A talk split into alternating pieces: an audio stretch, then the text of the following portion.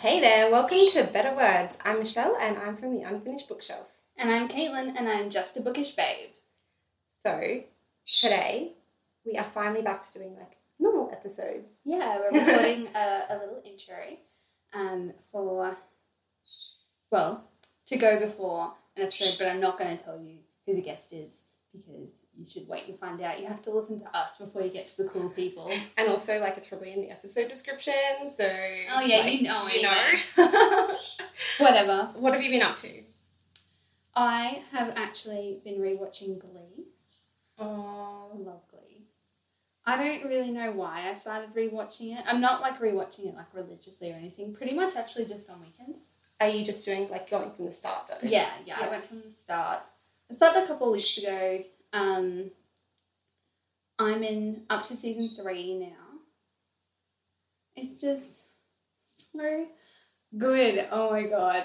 Oh, so sad though. So like, I just want to mention this for for the Gleeks, but oh my god, I had forgotten that this had happened. So obviously we know that Cory Monteith unfortunately died Yeah. too soon. Um, rest in peace, Cory. But um, in the show that was obviously like not planned, the whole show was pretty much about Rachel and Finn. Yeah. Um, what did they do? in well, so this is before, obviously, um, at, like at the start of season three. Finn got Rachel a star for Christmas, but named it Finn Hudson because there was already a star on Earth named Rachel Berry. So like then in the show when he has like I think I remember them they mentioned it later, but I had like forgotten when it actually happened or whatever. And it was like there's a star named Hudson. Aww. so sad. It's so sad that there's like something like that. That Whoa, Cubby. Um that was obviously completely not planned. They didn't kill off his character. The actor died so Yeah. suddenly and so sadly. It's oh, so sad. On the plus side, So, sorry for the interruption, everyone. So, just to explain, I haven't got any fans in my house yet. Um, and so we left the door, like the French door, open to my study, study. slash podcast studio um, because it's really hot in Rockhampton. And like, I have a Yeah. towel to like keep wiping my face it's the end of because I'm November. sweating buckets. Google it. Um, I miss the UK. it was so cold. Um, and it seems like our neighbours behind us. I was like, Caitlin, it's fine, it's quiet. And then it seems like our neighbours just have some visitors just at the um, the right time. So um, we apologise for any interruptions, but it's really hot. Yeah. Health and safety reasons, we had to keep the door open. Yes, exactly. Um, Anyway, so Glee. yeah, no, I just oh, it's like I forget. You know, people. Lots of people. You know, I understand the show is not for everybody, but like watching it back, it is actually so good and like so clever. And like I know this happens with all of our favorite shows. Some of the later seasons aren't as That's good. as aren't as fantastic, but by then I loved the characters and the actors so much. I did yeah, not you just keep going. um, Is Becca in it yet? no, Okay. she arrives in season four, so Okay. I'm almost at Becca. So that's Becca Tobin, One, the lady gang. One third of the lady gang. Um, She played which- Kitty Wilde in seasons four, five, and six of Glee. Um, so I'm not quite there yet, but I'm so excited. That's so exciting. I Yes. love Becca. Oh. Anyway, so yeah, if you don't know, we're a little bit obsessed with the lady gang. Yeah. We love our lady gang. Um, actually, and how I found the lady gang Was, was, Becca, Yeah. and they interviewed Lea Michele in like their third episode or something. and that's is- the one I started with. You told me to start with that one, and that's what I started with. Yeah, well, because I thought at least you would sort of you know, know who she was, yeah. so it helped out a bit. Yeah. But um, yes, so love the Lady Gang, but what I've actually been currently listening to and obsessed with, Wait, let me guess. Is it Taylor Swift? yes, Ali. Oh, say whatever you want about Taylor Swift, girl is smart. Yeah. I actually watched on Gruen last Mm. week. They had a whole episode about Taylor Swift What, really? Oh my goodness. because I should watch that. I love that good. It's ac- it was so interesting, and like I was watching it with my housemate, and there was a couple of things that they mentioned that like you know Taylor, you know all of these different branding things that go with her brand and her changing her brand for reputation and then marketing the album, like all these different things, obviously. But um, they mentioned how she does like the special deluxe edition albums at Target in the US, Oh. and we we're like talking about it like it was whatever, and I was like, she's done that since like Speak Now, like this is not a new thing. yeah. You know, she's not you know all of those different aspects of how she interacts with her fans, like the secret listening sessions and the deluxe albums and like all these things, have not changed. That is so cool. Yeah. That is really interesting. really interesting. Hmm. Also, everyone keeps talking about different things linking from like previous albums. Like Call It What You Oh. Want is supposedly like part two of like a love story. She's Yeah. not calling it a love story anymore. You know, all these Yeah. different things. One thing that I have noticed that I feel like no one else is talking about is that Look What You Made Me Do. The first you mean. Yeah. the first single, sort of in response to the media Mm-hmm. ish. Not quite like blank space, but like like that. It's, it's the sixth song on the album. Yeah.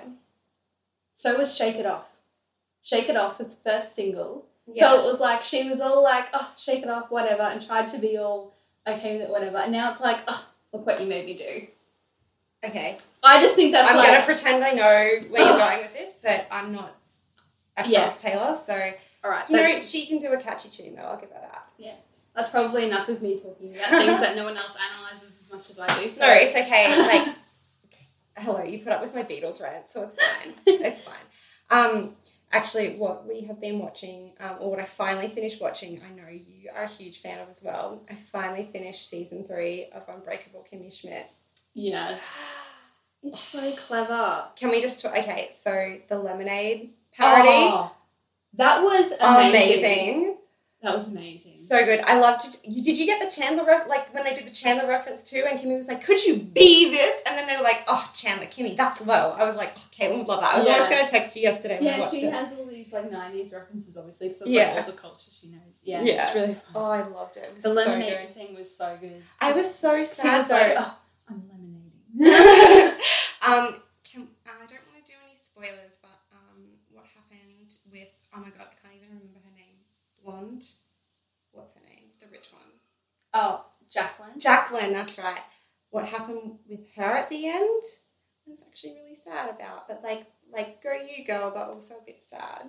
I love Jacqueline. I actually love her now. Like I always loved her. I she's so like she's so misguided, but like you can tell her heart's in the right place.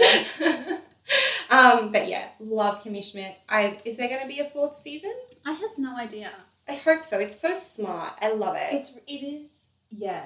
It's very smart. It's very contemporary it's very too. silly. Yeah. Like I remember one time, I think I've said this before, probably when I was watching the third season. Um, I was watching it with my brother, and my dad came in, and he was like, you know, all of like the random things that all those characters say. Yeah. He was just like, "What are you watching?" And I didn't even know how to explain it because Yeah, like, how do so you explain weird. Kimmy Schmidt? but it's great. Um, It's- the other yeah. thing I found, I'm not like quite sold on yet, but I heard about it on my favorite murder, and that is Toast of London. Never heard of it. Tell me about it. Um, it's kind of weird. Like, I don't even know what. It, okay, so he's like an actor, I think, but he's just really weird. It's the the main guy is the he was the boss on the IT crowd, so people will know him from there. Like a suit, but Chris O'Dowd. Is he the boss? no, he no, they, they that he was an IT crowd. Oh, like a different The- character. Oh, yeah, okay, like sorry. this was the boss of the company, Right. In the IT crowd. sorry, Um, Chris O'Dowd was the first person. Yeah. thought of. Anyway. Um, so he, it was funny though because now I've watched him so much and like since I introduced Jack to the IT crowd, bless him, he is just, I, I he watches it over and over and over again. Like I come out and like, are you watching this again? Like I love it. It's great. Mm. But since I've watched this guy be the boss in that, like I can't picture him as any other character. And I guess his character is sort of like he's it's a, just a weird show, but Jack and I are like strangely intrigued by it. We started it together and then I was just like, this is so bizarre. Mm. But I had it's that. really Have you weird. seen that show on Netflix? I would. I doubt you would have watched it, but there was a show on Netflix. It was released a couple of months ago. It's like friends from college. Yeah, I remember you telling me not to bother watching it because I wouldn't like it. Yeah, no, you won't like it. But and to be honest, I don't think I did. Yeah. But I watched it all the way through, and like Yeah. if they made a second season, I would watch, Watch it. it. because I was just like, it was it was intriguing. Yeah. Is the right word because they were all horrible people, but they were just like I don't know the way they were But treating each a- other and everything. I guess this is the same as the IT crowd. Oh Um, no, the IT crowd's good. Oh, the IT crowd is brilliant, but the stuff that happens in it is just like the most bizarre shit ever. Mm. And I think Toast of London is sort of the same. It's just like bizarre situations that are totally out of the everyday. But with the and I think it took me a while to warm up to the IT crowd, but it's still I'm not sold on Toast of London, so I'll have to get back to you and let you know Okay. a few more episodes. Um, the other thing that I'm currently still obsessed with and have been watching throughout my holiday and everything, I started it on holiday, is The Crown. I haven't watched that So yet. finally, I finally watched it and I love really it so much. It's gorgeous. You should watch it before the second season comes out on the 8th of December, which is your birthday. yes. Um, so you should definitely watch it. It's beautiful. Yeah. Speaking of my Boy, I think is her name, um, is amazing as Elizabeth. Love it. So See, I've heard I've heard nothing but good things. I just somehow It's haven't brilliant. watched Oh, and yet. you know Jules and Sarah, which I love. yeah. Jules did the spray tans for the, the actors on there. What? I know. That's so cool. Global spray tanning company. So Jules Von Hep did all the spray tans. Oh, that's so talking about it on the podcast. I was like, oh, that's so What cool. What spray tans would they need to be British? Well- Surely they're just pale. No, no. Excuse me. Apologise to our British listeners, please. But like, There are okay. plenty of pale Australians, Caitlin. Um, yeah, me. But no, no. Um, Prince Philip that came from the Greek islands, and they lived in Malta for a while. So in the first few episodes, they have to be all like look like they've lived in Malta for a while. Oh, okay, fair enough. So, but but when when I say fake tan, I don't mean like the only way is Essex fake tan. I just mean like it's a subtle. Like that's why he's Yeah. a professional because it's just Yeah. like a healthy glow. I know, Yeah, but like, I didn't. that is the when reaction. said That yeah, is the reaction Sarah had as well on Jules and Sarah. She was like, "What?" yeah, but yeah, it makes sense when you watch the show. You'll see he has to look like he's been out in the sun and um, you know, obviously, been holidaying. and- yeah, yeah, and has like grown up on a Greek island and all that sort of stuff. So you can't really tell. It's not like he's there like being like a cheese puff Prince Philip. Like, no. yeah. Uh, no, I'd hope not. Oh, Fun fact: my dad met the Queen and Prince Philip. Really? Yeah, at Expo '88. Cool. I know. He spoke to them His Dad had a um, a Senate tie on, and Prince Philip was like, "Is that the? Does that mean you're a senator?"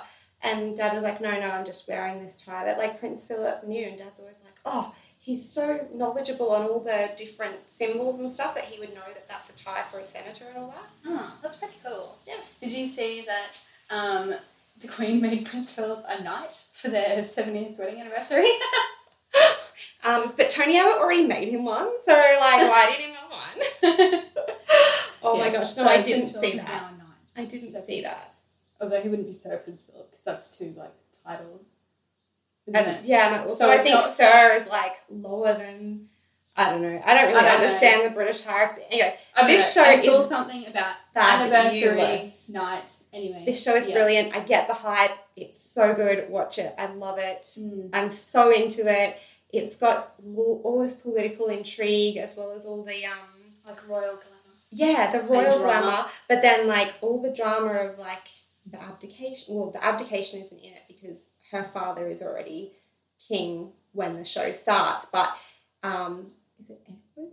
Anyway, his brother comes back with like for, for Mm. funerals and stuff, and it's like the tension between him having left for Mm. Wallis Simpson, and it's really fascinating. Yeah. It's so good. I have found the history of it so fascinating because there was And I, I obviously a didn't lot know Winston happened. Churchill was prime minister twice. Ah, neither did I. Yeah, he came back, and that's what that's where he is in the show. Oh, that's cool. Hmm. But yeah, I mean, obviously there's like a lot that happened there.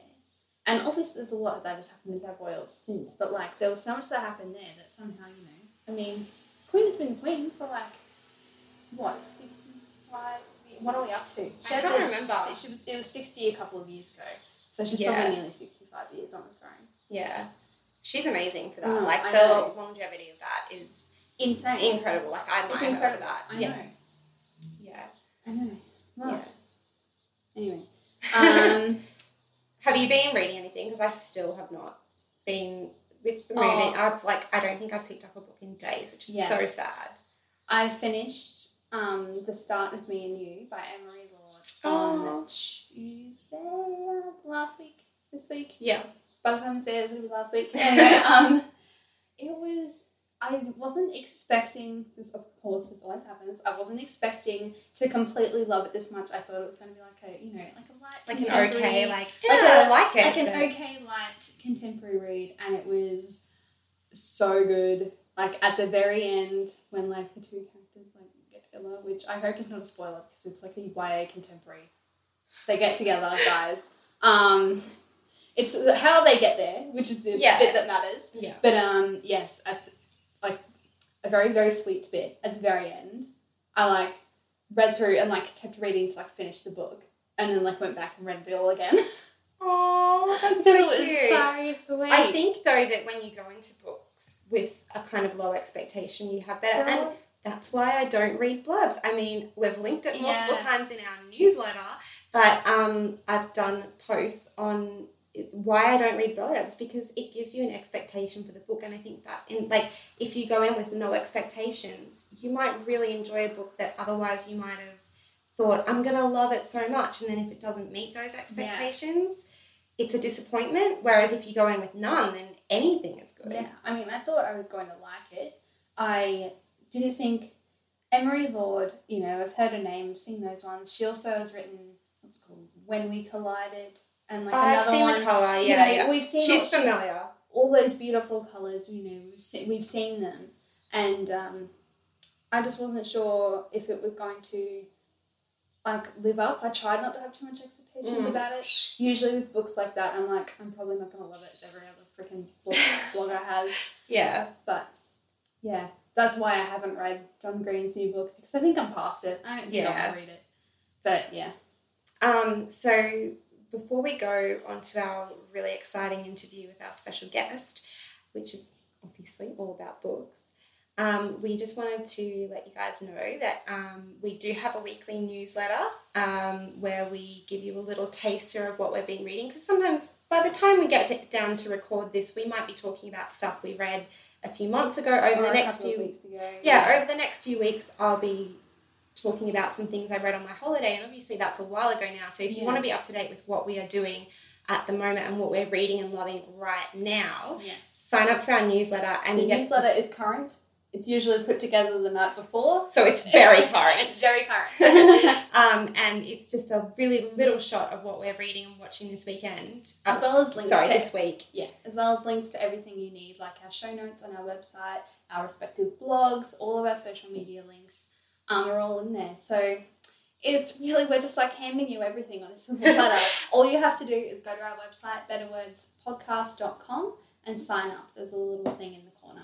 And if we're reading something or watching something that you love as well, like do tweet us or flick us a message or DM on Instagram or anything. We'd love to hear from you guys what you guys are reading and loving at the moment um, because that makes it all more fun for us. So, Yeah. enough talking from us. Here's the episode, um, well, the interview rather, and we hope you really enjoy it. This week's guest was a social media and digital specialist at one of our favourite bookstores, Dymocks, and has just returned to the publishing industry as a product executive at Hachette. She's worked at bookshops during uni and worked in publishing before joining the Dymocks team. She also blogs at My Cup and Chaucer, which we love a punny name. Welcome to Better Words Tennille. Thank you so much. It's so weird hearing a little spiel about myself. That's all right. You've got to, you know, introduce you properly. Thanks for Yeah. joining us. no, no worries. It's lovely to talk to you. One thing I do want to ask you about is um, I'm actually in social media as well. I'm a social media officer, and I want to ask you what kind of things did you have to do in like your day to day role when you were when you were working at Dymocks? Right, so um, over the past three years, if you have ever sent the main Dymocks Books um, Facebook account or Twitter account or Instagram account a message, I've been the one responding to it, um, which has been pretty amazing. Well, that's cool. um, so I got to, I guess, put out all of the content across those three channels. Um, and we, we have Pinterest and LinkedIn and a couple of other ones as well, but I guess those first three are like the primary ones that we Yeah. used. Um, and I also put content up on the blog, which was really fun. And I hosted the Dymocks podcast, which, you know, you think that after doing that for a while and have experience, but I'm actually quite nervous about talking to you it's been Wow. Um, I'm sure you probably have Yeah. more podcast experience than we do. it's still like every time you do it, it's nerve wracking because I guess like you know you never know what someone's going to say. Um, and I've interviewed authors, and some of them um, they have a lot to say, and you're just like, oh, okay, this is going in a very different direction from what I imagined it would. We've kind of found that too with a few people that we've spoken with. But um, Who was your favourite person to interview? Oh, that's so tricky. Probably um, my favorite person, and I've actually recorded. I think we ended up at four or five podcasts together. Is Rachel Johns, the rural romance author from WA. oh, Yeah. cool. Oh, cool. Yeah, rural romance is Oh, such a huge So, following, like- isn't it? it's so captivating. And Yeah. Rachel, um, she actually writes. She writes two books a year. She does a Wow. rural romance earlier in the year, and then later on in the year, she started to kind of write. I think she calls it life lit, and it's sort of like um, these heavy hitting personal kind of topics, and there's just a little bit of romance in them as well. But um, yeah, the, the most recent one talks about people who can't have children, and so she kind Oh, of yeah. pulls really contemporary issues into the books, and so um, yeah, she's amazing. I love Rachel, so I think that we've probably had the most fun together. Oh, that's wow, that is an incredible amount of work to like output each year, two books. Yeah. That's I know, I amazing. don't know how she does it. I know. Well, even I'm just thinking that your job at Dymocks must have been a lot of work as well. It's a lot of social media channels. Obviously, there'll be very big social media channels Mm. for Dymocks Sydney. Um, and, oh my god, yeah, so much work. yeah, yeah, being it's a national pretty good company. though. I mean, like, I guess if you guys follow me personally, you know how Mm. much I love books. So it was kind of like a perfect job. Um, but I Yeah. think there is that, I guess, the idea that people in books get to just sit there and read all day, but I promise you that's not true. I wish it was. yeah, no. I know. I think that's one thing I've found, um, especially in my role. You know, other people, it's probably a bit different um, depending on where you work, but um, other people at my company are sort of like, so, you know, they don't quite know everything that I do. You know, like they don't realize that, you know, there's like strategies and plans and promotional plans and things, all these different things that go into social media. And it's like, I'm not just posting on Facebook when we have morning tea or whatever, you know, like. I'm not just doing when it randomly. started, yeah, no, no, I'm sorry to cut you off, but No, when that's I first started my mum was like, So you'll just be sitting on Facebook all day. I'm like, no, mum, that's, that's No, no, It's so much more than that. exactly. Yeah. So for the Dymocks blog, did you have to write a lot of those, or was it other staff curated content as well? Oh, It was probably a mix of things. So Mm. um, I guess naturally in Dymocks you kind of you that everyone reads a lot, and it's Yeah. true, just not at work.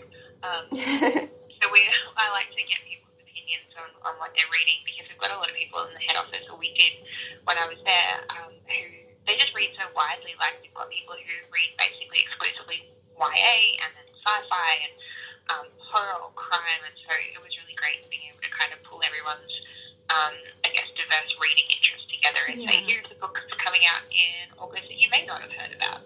Um, so that was really fun, and we also got some Q and A and blog posts, like guest posts from authors. Oh yeah. That was always really nice to give people sort of a bit of a, a deeper look into the minds of their favorite authors. Yeah, that's awesome. Was it hard to resist temptation with all the new books like you're promoting? Oh gosh, yes. My um, when we before we um started recording the podcast, you were talking about having a room as a studio. I live in a three bedroom house. I'm renting in a three bedroom house, and um, the third room is is where all the books live. Oh my gosh. so cool. You'll have to send us a photo so we can show everyone because I'm pretty sure I've messaged you once from your Instagram story just being like, "Oh my goodness, your shelves are incredible." So you'll Yeah. have to you'll have to let us know, like send us a pic so we can put it up for people to see because it's so cool. Yeah, I know. I- I think I really want to do that, just like for everyone else, because like we said, we sort of mentioned this before we started recording. But um, me, Caitlin, I'm looking at sort of moving um, in the near future. Hopefully, I will have been, you know, living somewhere different by the time this airs. But um, if I end up with an extra bedroom, guess what? That's our library and podcast studio. so yeah, It's the perfect Yeah. working environment, really, Oh. surrounded by books. It's exactly what you Yeah. want. I mean, I've always loved having a bookshelf in my bedroom, and um, obviously, since I started blogging, the books have expanded to the lounge room and the dining room. And you know, because I kind of I still live with my dad, I'm, I have most of my stuff in my room anyway. It's not as spread out as I would if I was living by myself. But um, I think a book, like bookshelves, make a home feel like a home. Like I've Yeah. always thought that. Me and too. whenever I go to interview someone and I have to go to their house, if they have a bookshelf, I'm t- totally scoping it out. I look at everyone's bookshelves. Yeah. All Even even if it's even if they've only got DVDs, same thing. Like I want to see what you like watching. Exactly. Do I gonna like see the same things? exactly. Yeah, I do that No, all I the time. I completely get it. And like the one half of the third room in the house is, um, is my books, but the other side of the room is my partner's books. And so Oh, when we have people over, they kind of just like wander into the room and we're like, it's fine, we'll you drink in half an hour, you'll be a while. yeah. Yeah. Just look at all the yeah. I know. I'm pretty sure it's been like my dream my whole life to have like a library in my Mm. house. So Yeah.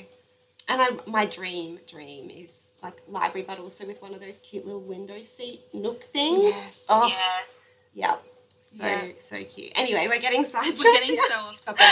so tell us about working in the publishing industry. You worked in the publishing industry a couple of years ago and you've just moved back. How come you wanted like why did you want to start working in that space again, you know, move away from social media and marketing? I think, yeah, I I started in publishing up in Brisbane, um, and I absolutely loved it. And I moved to Sydney to work in publishing, and that was always sort of my plan.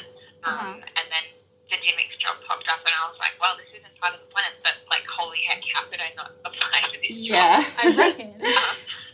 No, I've been sitting here this That's whole time like, okay, next dream job. How can I get me- this? Yeah.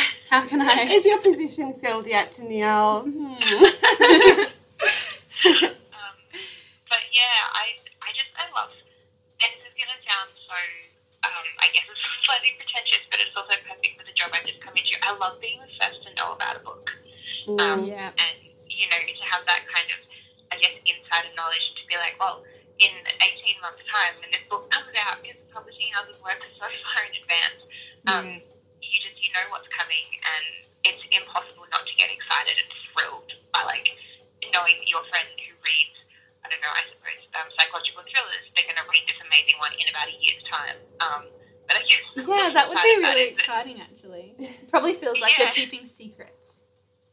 But then the hard part is when people are like, oh, I just read this amazing book, and you forget what month it is, and you've got no idea what's in and what's out. Um, Mm. So I guess that that's, but like the blogging side of things helps keep me reminded of what's actually out at the moment because it's kind of rude to be like, oh, I'm reading the best book, but you can't read it until March Yeah.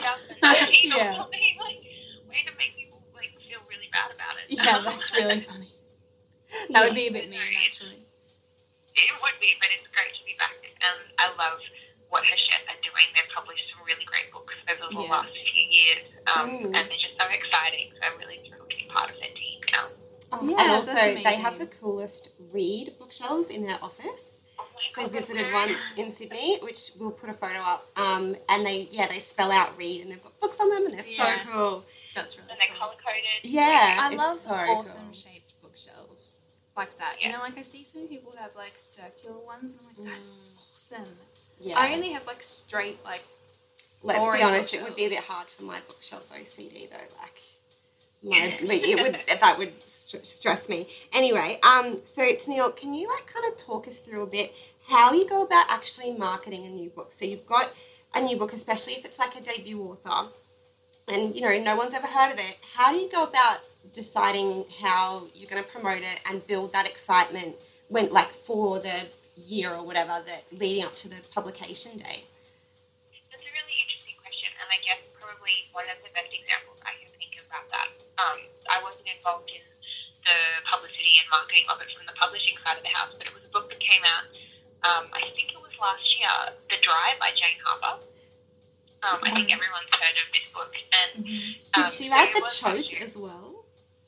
No, so- that's Sophie Laguna. Oh gosh, sorry. I was like, this feels like a great series name, doesn't it?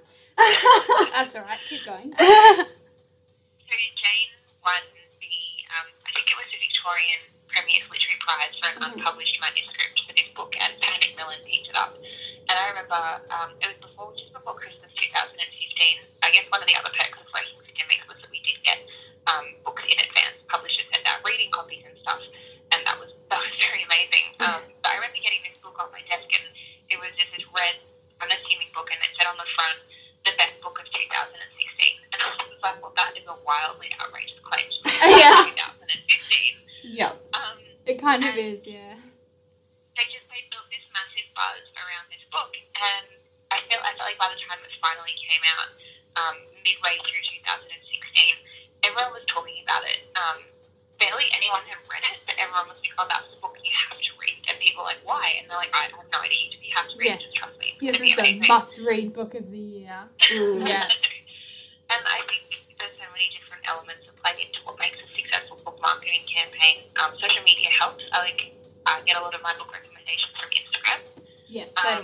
Yeah. The, yeah, I mean it's one of the best places to go to. Um, I trust a lot of people on there with probably more than I trust the people in real life, which goes to say their recommendations.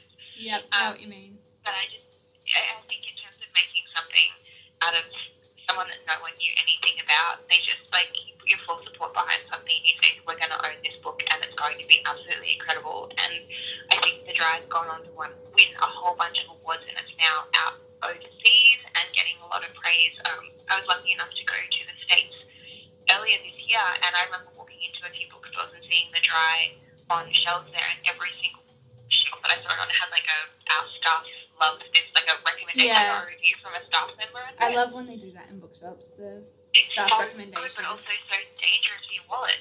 yes. Oh, Yep, tell definitely. us about it. We both bought 13 books each back from Brisbane when we visited. Yeah. And, oh, That gosh. was, that was a bit too many, but I don't regret it. It was alright. We, we managed in the airport just. just. Do you find that, like, if you know that you're, like, one of you is buying a book, the other won't, and they'll be like, oh, well, you buy that one, and I'll buy this one, and then we can swap them. We've done that a couple of We times, but the one that we both The only we one both bought Take Three Girls. Yeah. That was actually Yeah. the only one we bought that was the same because we do obviously both really want to read that one. Um, no, I mean we obviously like we said we live near each other and everything. We swap books all the time.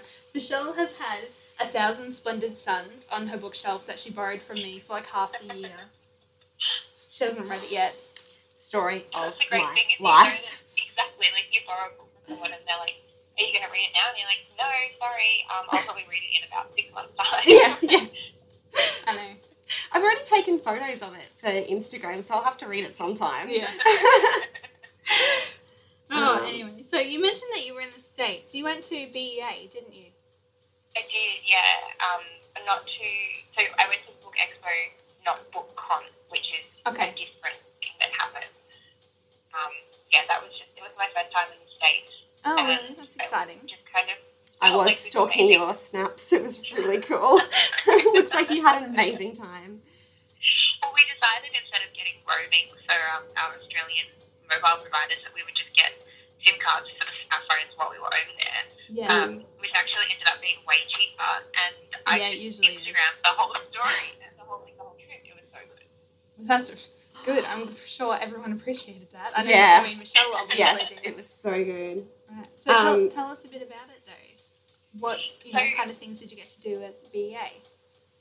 Um, I guess what they've tried to do over the past couple of years is they've tried to separate um, the Book Expo and the Book Con, and so they Mhm. kind of make the Book Expo for publishers and publishing people and librarians and teachers and booksellers, and the Book Con is for the bloggers and the Yeah, and- Yeah. people. Because I feel like it, Um, it kind of probably exploded a few years ago when I started seeing all these bloggers going to it.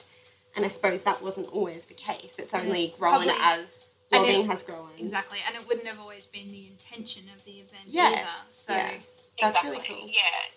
Um, and some of it was they had gone to BookCon, and I'm in that awkward position now where I don't actually remember who they were, but they were amazing. So I know that at one point they had um, Dan Brown was meant to be going, and he actually ended up pulling out. This is a terrible example, but he was like, Oh. that's the kind of big name caliber of people that they have there. Um, Yeah. Rainbow Rowell was there, and it's really popular young her. adult authors. Like, Mm. they're so amazing. Um, Mm. but with Book Expo, yeah, they have definitely tried to shift the focus back to being for, um, I guess, industry professionals, which is good and bad because the crowd was different. Um, but it was so overwhelming. Um, that was towards the end of our trip, and by the end of it, like I was so tired. Mm. yeah, We spend um, we spend a lot of time in queues, which I don't think I was expecting. Um, basically, the way that it's set up is they've got this huge conference hall, and all of the publishers have got booths. Um, and some of the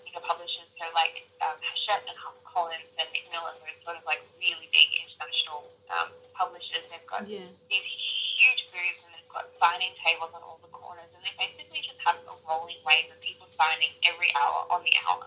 Wow. Um, And so you kind of get there and you, they each booth has these um, signing timetables. And so you're going through and you try and tick off all of the people. So I got to get a book signed by like John Grisham and Celeste Ng. oh, Um, that's cool. there's a couple of the ones that I can think off the top of my head, but you kind of then end up with this insane schedule of being like, cool, so I'm picking up this book here at 2 o'clock, and then I've got to be at that booth by 2.30, and then up at the next one by 3, and um, Wow. it's hectic. God, that does sound Yeah. really hectic. yeah. but it's amazing. I mean, you get to hear about so many books, and um, the best part now, I guess, is that some of them are starting to come out in Australia. So in September, um, a new book came out called My Absolute Darling by Gabriel Tallent. hmm Um, and we heard about that at Book Expo, and I remember how excited everyone was there. And so it's kind of fun seeing that sort of loop around now. Now it's out of stores, and Australian readers are loving it. And it's just, yeah, it was really fun to see that. Oh, Yeah. That's great. So um, you kind of have a unique, a bit of a unique perspective because obviously, like working from the publishing marketing side of things, but also from like Dymocks social media marketing side of things.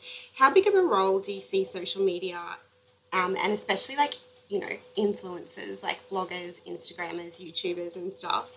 How big of a role do you see them playing in the publishing industry in the future, and how has that changed even during your time working in the industry? It's really significant. Um, I remember there was a time Dymocks, I think it was last year, I don't remember. I'm Um, it just goes so fast. I know, it was like this year or last year, I don't remember. Um, but no, I remember seeing a spike on our website searches for a particular book, and it just it came out of nowhere. It was a book that was about two or three years old, and there was no reason. It hadn't been shortlisted for an award. There was nothing we could think about why it would be picking up. Um, and I love YouTubers and vloggers, and I ended up watching one of Zoella's vlogs that night, and she talked about the book Mm. in, Oh. in her vlog, she was like, oh, I'm, I'm reading this book. And then all of a sudden, you know, we saw like this huge spike in searches for it. And I Wow, thought, that's that's really very interesting. interesting.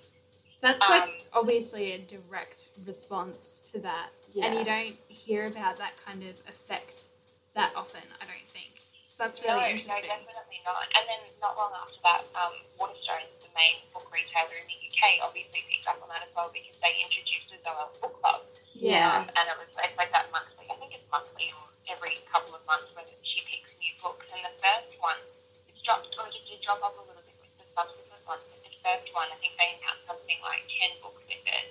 Um, and every single one of them was in our quest results for a couple of days after the picks were announced. And you're just like, how wow. how can one person have so much I influence? know. That's amazing. And actually, what I love with that Zoella campaign in particular is that then Waterstones were very clever in when they introduced the book club, they then introduced special like Zoella book club covers, which were like special edition covers, which was such a clever marketing move, I think. And I mean, it is really clever. It's kind of the same thing that we've been saying with like all these new editions of Harry Potter. It's Mm. like, how many do you Oh want me God. to own? Because of course I will buy Yeah. them. and then like obviously that gets people in, but then if if because I think I feel like Fangirl was one of them, but I definitely know Beautiful Broken Things by Sarah Bernard or Sarah Bernard was on the list. Yeah. Um, and I feel like Fangirl was on there too. So Well, yeah, there are lots of, of different colours. and there are lots of people who who love Fangirl and will collect that because it's a new edition. Yeah. Um, so it was that was a really cool move, but Even on their the- part, very clever. This is another book that I've recommended to Michelle that she hasn't read. I have a copy of Fangirl, just on the, which is the original like mint green. But Hmm. then I bought it for Michelle for Christmas like the same year, and I could only get like the pale yellow color. So different. Yeah. Yeah. Yeah, I, th- I and I think they've got like- like three or four versions of Fangirl. Mm. I think. Yeah. on, on a slight caveat to that, um, the way that some people collect different editions of books absolutely fascinates me. Um, yeah. So probably the, the, number one Australian author I can think about happening with is Jay Kristoff and his Nevernight series. Yeah. Mm-hmm. They, like, there are people out there who have these photos and they've got every um, reading copy that was available and, like, every hardback and every paperback. And they end up with, like, 10 copies of the same book, but they're all different. And I'm just like, I look at them and I think, like, I applaud your commitment. Yeah, your yeah. dedication. Like, what are you going to do with 10 copies of the one book? I know. Yeah. The only the only books ser- like we've books that I can really this, allow yeah. myself to do that with is Harry Potter, and Mm. I'm I think I am up to about six editions of Philosopher's Stone, unfortunately. so Yeah. and at least two of every other one. Mm. I guess the other thing with um, social media playing a role in book, um, I guess the sales of mentioned earlier that we get all of our recommendations for books from Instagram, Yeah. or most of them. Um, and I just find that, you know, a long time ago, maybe even not that long ago, people would pull out like the Sunday paper or something for their book recommendations. But I mean, Yeah. we probably trust bloggers and Instagrammers and stuff like that way more now with um, you know, Well- you kind of find someone with the same reading interest as you, and you're like, all right, cool. I'm latching onto you and reading the reading you suggest. Yeah, Yeah. exactly. Someone who got similar taste to. Yeah. The other Yeah. thing about Instagram um, is it makes me want to find particular covers because I want nice covers for photos. So Yeah. one really good example was like um, Graham Norton's new book, Holding. I found that in we were searching for books in Brisbane and I found a copy in Dymocks and it was like the larger trade paperback size and it wasn't the cover that I'd seen on Goodreads and I didn't really love it so I was like oh no I'll put it back and then we were in another bookshop and I found the smaller UK edition and I was like oh Yeah. I'm going to get that Yeah. because it was a really nice illustrated cover and it was just like I mean I think I've still had that I, I still would have had that preference I think anyway without Instagram but I think I definitely see it more Yeah. amplified You see different covers a lot more. Yeah. My Yeah. brother actually, um, my younger brother has been reading the I Am Number Four series, and he had the first one, which is like a movie edition, and then for his birthday last year, I bought him the like the next two in the series. I forget. I think it's like Fall of the Rise of Six and the Fall of Nine or something like that. I Yeah, can't remember yeah. what they're called, but um, and we actually just got a QBD bookstore in Rockhampton. And the first thing that he told me, because he went and he's been there already, I haven't made it yet, but he was like, I found the rest of the I'm Number Four series, and he was like, and they're the same covers of the ones that you bought me, and he's like, so my series will match, and I was like, that's awesome. Oh my I God, raised you so right. yes, exactly. I've taught him well Oh, about books. yeah. But it can be so frustrating when you start reading a series. Like, I think I saw someone on um, Twitter talking about this the other day. I think it was the Cassandra Clare series, and, you know, it's been out for a long time. Um, but if you're reading her kind of spin off series, the, um, oh gosh, I can't think of the name Oh, of it. the Um, Lady like, Midnight Lady one? Midnight. Yeah. yeah, yeah, that's the one. Yeah, they They're look all, um, different, don't they? They do, and they're in the big trade paperbacks. But if you started reading the series maybe like a year ago and you bought them all out in the smaller formats, you're trying to match them up together, and people are just like, I don't, I don't want to read them like Well, this. I know. And we've, I hate we've when talked about that before, even not with series, but just with very popular authors like Jodi Picoult Yeah. and Or um, Cecelia Ahern or Monica yeah. Or the one that's just happened with me because I'm starting to buy her books. I've listened to them all on audio. Is Kate Morton. yeah. So I have like Right. her newest release I got at the time in the large trade paperback, but then since then they're all like the smaller sizes. So I'll have to like, it'll be like the odd one out. yeah. No, but as like I can totally see both sides of that because in the Mm. publishing house they're like, oh, we've had this author on our list for like ten or twelve years. Let's rejacket the books and try to reach a new market. And Yeah. from that sense, it makes perfect. Like that side, It makes does. perfect Yeah, you but reach a new audience. side, Yeah. Yeah, you're just like, I want everything to match. It's most frustrating when they do it mid-series. yeah, Yeah. definitely, I mean, absolutely. in the case of like the like the brand new Monica McInerney covers, like they're gorgeous, and you know her like my mum's read all of her books, and you know we own a lot of them, and yeah, like a lot of them are pretty old, and we've got different sizes and everything. So I do appreciate the fact that Monica McInerney with these new releases, you know, people might like be tricked into thinking that it's like a new book, and they'll you know she'll reach some newer audiences, but at the same time, it's like, yeah, they won't match. And I'm sorry, the matching just bugs me. Um, Tennille, do you think there's anything that Australian publishing houses um, can kind of learn from, you know, those in Britain or in um, the US? I don't know. I think Australians are doing some really cool, unique things, and I think everyone's doing the same sort of thing in that we're really focusing on our own stories. And um, I think you don't see that in many other categories of books as much as you do in young adults, everyone's kind of trying to Mm. just being inclusive and diverse, and that's awesome. I mean, I personally wish Australian publishing houses would make more, uh, print more hardbacks. Um, Yeah. I that's my I like that's just one of those things that's like books are more expensive here, aren't they? Like when you sort of They compare. are. So yeah. Yeah, and I guess you know when you're overseas and uh, you know, the first the, the new book from John Grisham, and you know that you're probably going to have about six hundred thousand Americans go out to read it and buy it. You can justify the cost of a, a hardback print run, but I mean, we just don't have the same um, the same readership here, and also No, we don't. Yeah. you, so many. Um, but I guess the printing costs are cheaper over there as well because the printers can handle the demand. And I just I, I know all of these things, and yet you know when I was walking and tallying up how much my bag was in a way and how much I wanted to bring back more hardbacks, was like, gosh, I wish there was an easier way to do this. I know. Yeah, it is interesting actually. I think Americans do end up, and you know, in Britain, that they end up with more hardbacks. I feel like I noticed that a lot, you know, when comparing, you know, even like bookshelf pictures and like new book pictures and that comparing Australian bloggers to American or British bloggers. Mm. Yeah, I feel like general, uh, generally we all own less hardbacks. Yeah. Yeah, definitely. And I mean, even some people I follow, I see them getting reading copies or ARCs, as some people call them, in, in hardback. And you're like, what? Whoa. Justify Yeah. Spending money on a hardback proof. That's amazing. Wow, yeah, I know. I don't even think that would be a thing here. They wouldn't waste hardback on a proof. Wow. Um, Unless it was like the most special book ever, and they're like, we're going to put all of our money behind this one. Yeah. wow. You have to be pretty special for that, I think. That's crazy. Um, so let's talk about you know your blog and stuff outside work as well. Um, how did you get into blogging, and do you ever kind of feel like it's too much like your day job?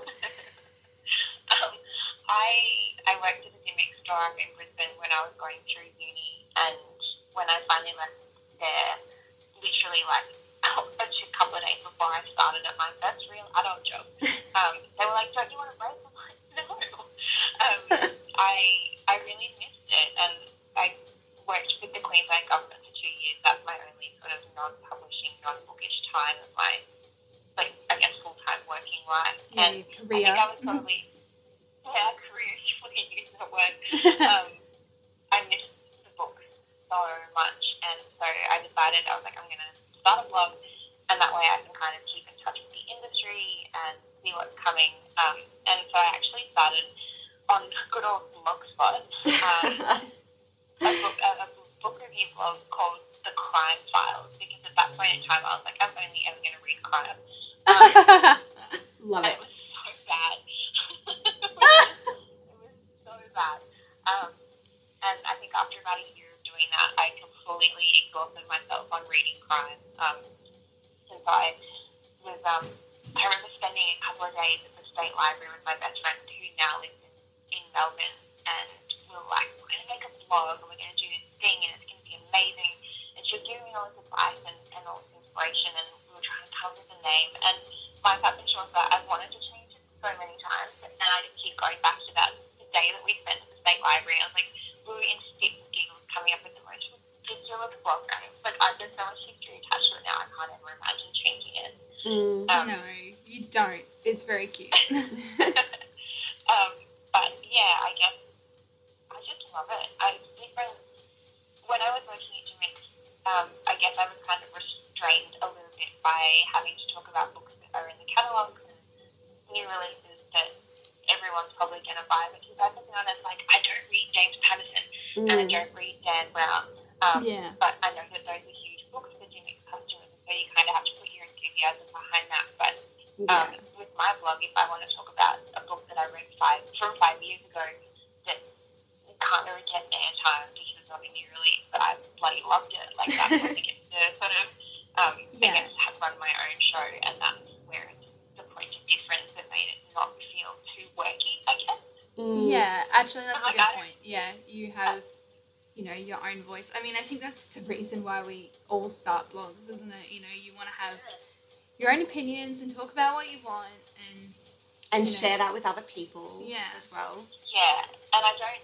I've never made any money off my cup and chaucer, um, primarily because like yeah, I know some bloggers have affiliate programs stuff there and their blogs, but I was like obviously working to make, so I was never able to do that, and I probably wouldn't have wanted to anyway. But Mm. um, it's not about making money, and I think most Mm. book bloggers who sort of we read and then we write about the books we read, and then we go and read some more. Like there's no money in that, but it's just like, like it's just a passion, I guess. That Yeah. it doesn't matter. It's not ever going to be a full time job, but it keeps you sane while you go and have your full time.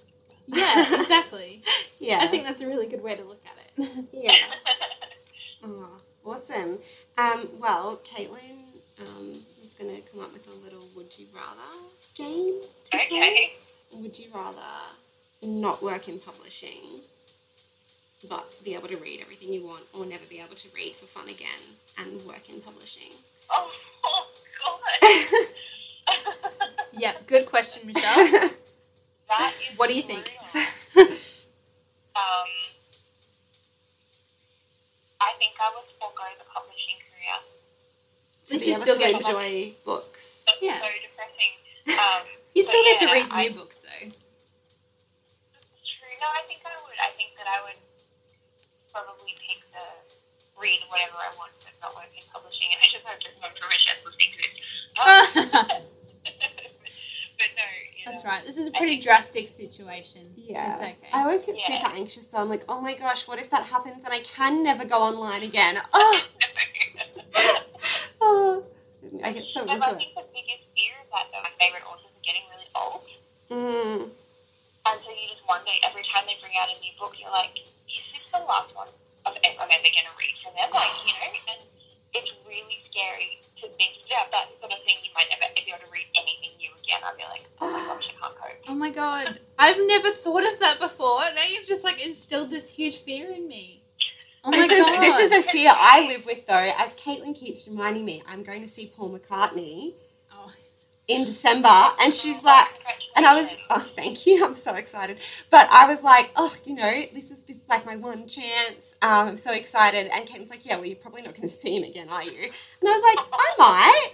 And then I was like, actually, I was like, I'm sorry, let's be a bit realistic. Like, no, I but think- the, the worst bit about that is Paul McCartney is actually younger than my dad. So I was like, Caitlin, like, just chill out on the everyone's going to die thing. I didn't mean he was gonna die. I meant like, you know, like Paul, hang in there, hang in there, Paul. last hurrah. Like, you know, I mean he's allowed to retire before he dies. And he might never travel. Exactly. I know, Exactly. yeah, he that's doesn't true. he's not he's obviously not Australian. He's British. So like, you know, yeah, unless you but I was travel just like, over there whoa, Caitlin. yeah. I mean, I know he's older, but just, whoa.